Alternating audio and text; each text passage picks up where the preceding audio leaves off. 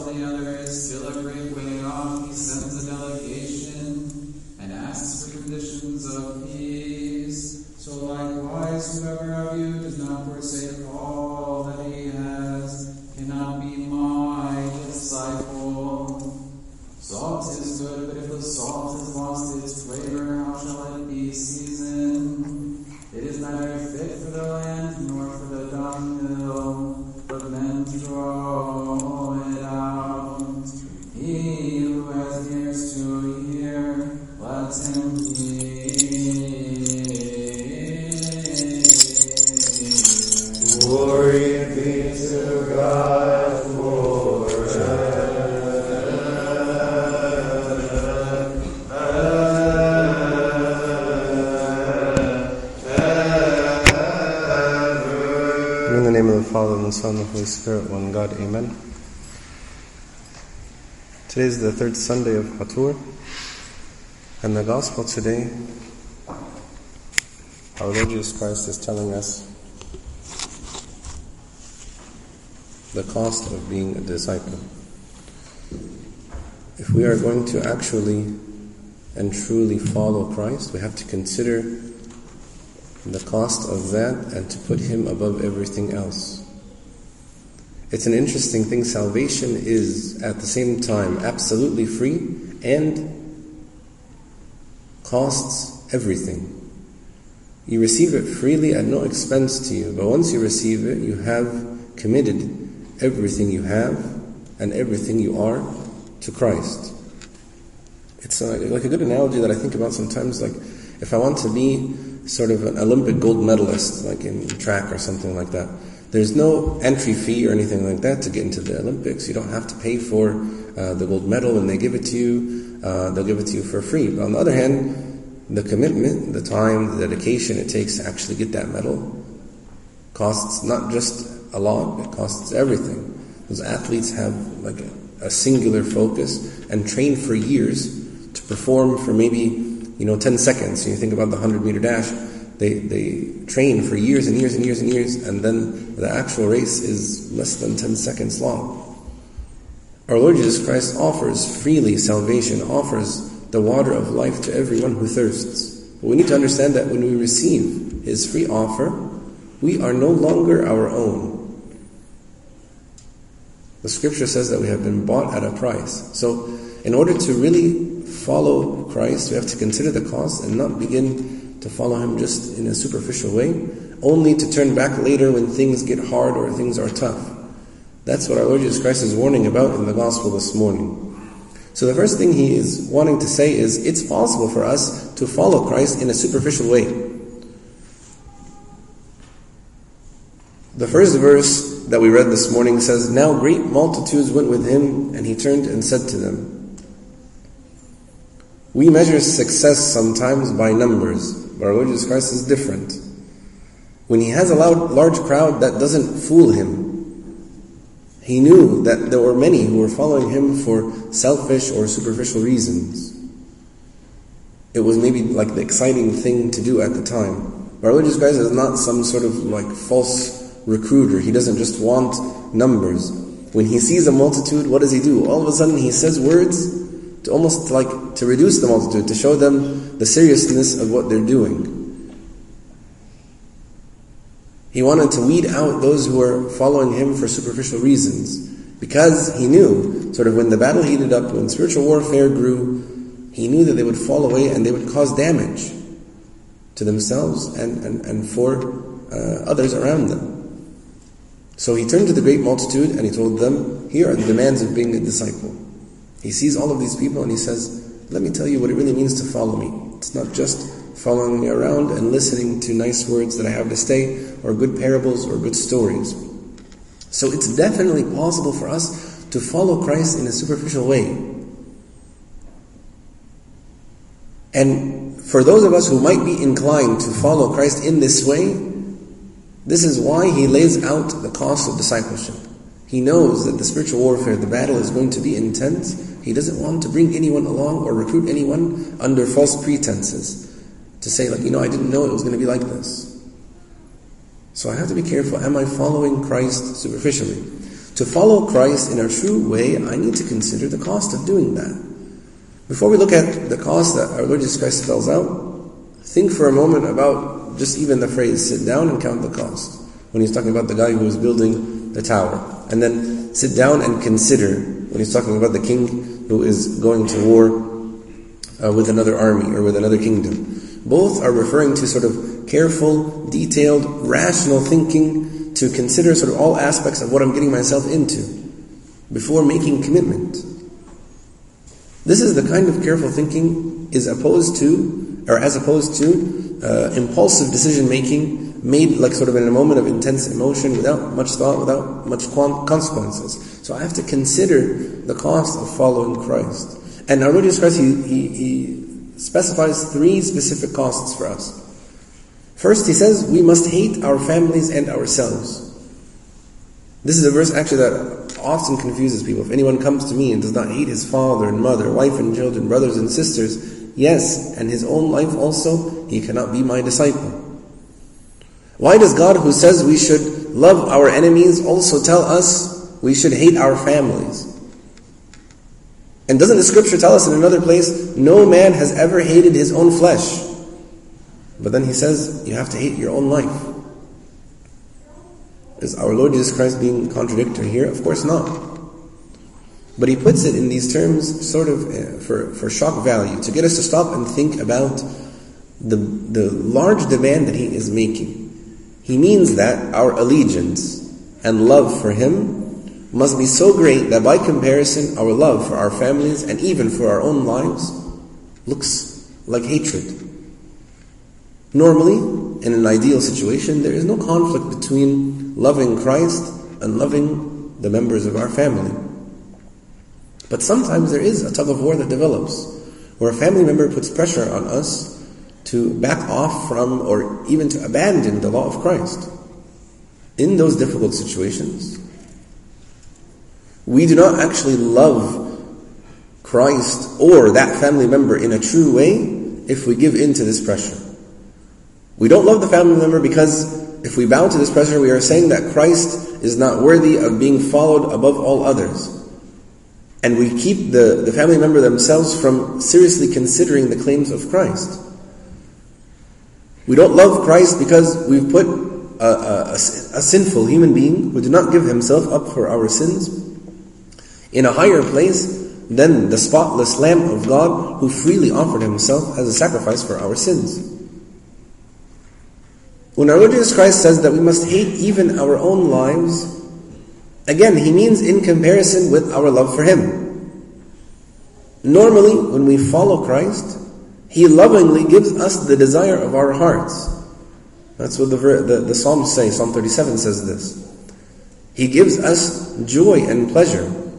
But there are times when it is easy to give in to sort of like immediate gratification of the flesh and then hard to obey Christ. The true disciple thought about this, thought through about this in advance, and is committed to following Christ.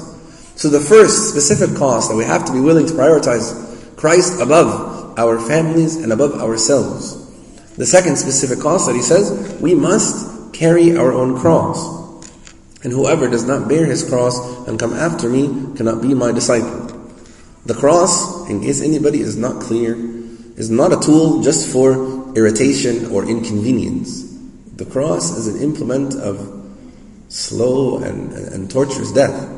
Our Lord Jesus Christ here is looking at the process of daily death to our selfish desires and the willingness to bear reproach for His name's sake. Since our Savior suffered rejection and suffered agony on the cross, if we follow Him, we have to be prepared for the same treatment. If people hate us for being Christians, we have to bless them in return. We should never do anything, of course, to provoke persecution. But if we suffer for the sake of righteousness, we have to entrust our souls to a faithful God in doing what is right. If we aren't involved in the process of carrying our own cross and die, denying ourselves and death to ourselves, we're not on the path of being a disciple of Christ. We are not a true disciple of Christ. We are a superficial disciple. By the way, we are now, in these times, entering into a period of time in the world where this is a very real and distinct reality for us. We are more and more no longer living in a society in which general Christian principles and values that we take for granted are assumed. When we take a stance to say living with your partner before marriage is against God's command, that marriage is between a man and a woman, that spending my weekends drinking and getting drunk is sin, that abortion is the killing of innocent children, we should very much expect to be persecuted for saying these things. These things are not what is quote unquote normal to say nowadays. Because because we fear persecution or we fear the ridicule of, of those around us, sometimes we're reluctant to share our opinion or the opinion of Scripture on these things. But we need to count the cost. Uh, let me be clear. I'm not saying we should be sort of crass or combative with people who disagree with us. But at the same time, we should not fear sharing our views in a loving way, most especially when we're confronted. If this causes us to be ostracized, if this causes us to be persecuted, then I remember the words of Christ. Blessed are you when they revile and persecute you and say all kinds of evil against you falsely for my sake. Rejoice and be exceedingly glad, for great is your reward in heaven, for so they persecuted the prophets who were before you. It should be a source of joy that I am mocked, that I am made fun of, that I am persecuted for maintaining biblical truths. The third specific cost that our Lord Jesus Christ says that we must be willing to give up all our possessions. He says, So likewise, whoever of you does not forsake all that he has cannot be my disciple. So after telling those two parables about considering the cost before making uh, commitment, he says, if you are not willing to give up everything, you can't be my disciple. Does this mean, does our Lord Jesus Christ mean, literally, we must get rid of everything we have and everything we own and take a vow of poverty in order to be a Christian? That must not be the case. So what does he mean? Let me sort of illustrate it by looking at a parable that Christ tells us about the kingdom of heaven. He says that he talks about the story of the, the pearl of great price. And the parable is actually very short in the gospel. He says, Again, the kingdom of heaven is like a merchant seeking beautiful pearls, who, when he had found one pearl of great price, went and sold all that he had and bought it. So if you can imagine with me to sort of expand that parable for a little bit. A man sees this pearl and says to the guy, you know, I want this pearl. How much does it cost? He says, it's very expensive. I say, okay, well, I want it. How much is it? I want to buy it. And, and the merchant, he goes, yeah, okay, anyone can buy it. Everybody can have it. But he said, yeah, well, I thought you said it was very expensive. And he said, well, I did say it was very expensive. So the, so the guy is thinking to himself, okay, well, how much is it? And he says, well, it's going to cost everything you have. And he says, okay, I'll buy it. So the, so the merchant says, okay, what do you have? He says, well, I have $10,000 in the bank. And so the merchant says, good, $10,000. What else? He goes, that's all I have. He's like, well, do you have anything else? He says, well, I, I have maybe a, a, few dollars in my pocket. He's like, good, I'll take those. He's like, do you have anything else? And the guy who's trying to buy it says, no, what do you mean? I don't have anything else. And the seller goes, well, where do you live? He goes, I live in a house. He says, okay, I want the house. It's mine. He goes, where do you expect me to sleep? In my car? He goes, oh, you have a car? It's mine. And he goes, okay, well, what else? Is that enough? He's like, no, do you have anything else? He says, well, you, you took my money, you took my house, you took my car. Where's my family going to live? He says, oh, you have a family. He's like, yeah, I have a wife and I have three kids. Well, they're mine now. I want those too. And suddenly the, the, the, the merchant is saying, you know, I almost forgot. Actually, I need you as well. Everything is mine. Your children, your wife, your house, your money, your cars, and yourself. And he says, you know, I'm going to allow you to have these things for the time being, but do not forget that they are mine, just like you are mine. And whenever I need any of them, you have to give them up. Because I am now the owner. You are just the steward. That's what our Lord Jesus Christ means when He says that we must give up all our possessions in order to be His disciple. He isn't just the Lord of our tithing. We have a hard time even giving our tithes to God. The 10% of our income that God asks us to give to Him, we are sometimes reluctant to give. We are commanded by Him to give 10%. But what He's saying here in the New Testament is that it is much more than even that. Yes, I need to give my tithe, but I am not just the owner of your tithe. I am the Lord of all. We are just managers or stewards of it for Him. Of course, in return, we gain all the riches of heaven for all eternity. But still, we need to sit down, we need to determine if we're willing to follow our Lord Jesus Christ, are we going to allow Him to be in control and Lord of everything, from our families to our possessions to our own lives? The last thing I want to mention is we have to consider the cost. We've talked a lot about considering the cost of following Christ. If I follow Him, these are the things that I need to do, or these are the things that I'm going to have to do. One of the things that I should think about to consider the cost of not following Christ. If I decide to follow Christ and go back on my commitment, people will ridicule me as they would mock the person who started to build the tower and then couldn't finish it. It said, you know, you can say like he claimed to be a Christian, but look at him now. You know, he's not he's not acting as he says he would. Or we will face sort of the damaging effects of being defeated by the enemy because we didn't consider the intensity of the battle in which we are facing. And Satan loves when uh, the testimony of Christians is ruined because they did not consider the demands of following Christ in this evil world. Our Lord Jesus Christ, He uses this third illustration to show us the cost of not following Him. He says, Salt is good, but if the salt has lost its flavor, how shall it be seasoned?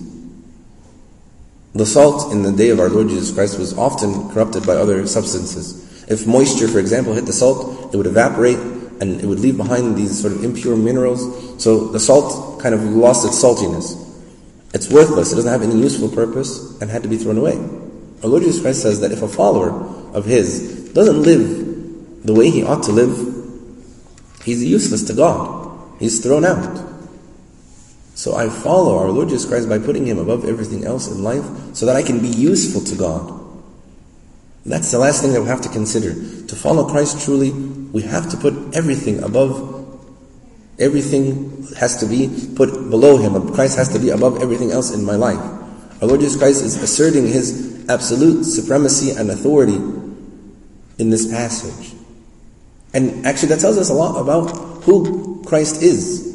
No mere man could rightly claim that everyone has to hate their closest family members in comparison to their love for him.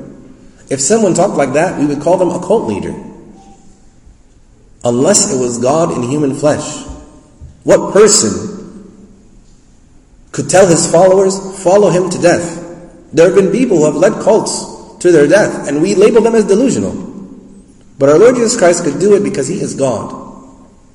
What man could tell people to give up all their possessions for his sake. There have been cult leaders that require of their followers to give everything that they have, and we rightly label them as false. But our Lord Jesus Christ can do so with authority because He is God. He alone deserves to be first above everything in our lives because He is God who willingly offered Himself on the cross for our sins. Our Lord Jesus Christ's words today are tough, they're hard, they're sobering, and we often fall short. But we have to work honestly to apply these things to our hearts. Is there any relationship in your life that comes ahead of Christ? If He is first, then obviously you'll be spending consistent time alone with Him in, in His Word, in prayer. You will be seeking to be with Him daily. You won't allow any other relationship to draw you away from obedience to Him. You will repent and confess of every sin that hinders my relationship and my fellowship with Him. He is then the God of my plans, my thoughts, of everything that I do. Or in contrast, do I selfishly cling to my own plans, to my own way, instead of seeking to please Him in all the things that I'm doing, beginning even with every thought that I entertain? If you don't hate your own life and daily carry your cross, you're not His disciple. Is He the God of my finances and my possessions? Am I faithful in managing these things for His purposes? Do I give generously and faithfully to His work? Or could the love of money be choking out the word in my life? Salvation is absolutely free, but once I receive it, it costs me everything. To truly follow Christ, we have to consider the cost and put Him above everything, and glory be to God forever and ever. Amen.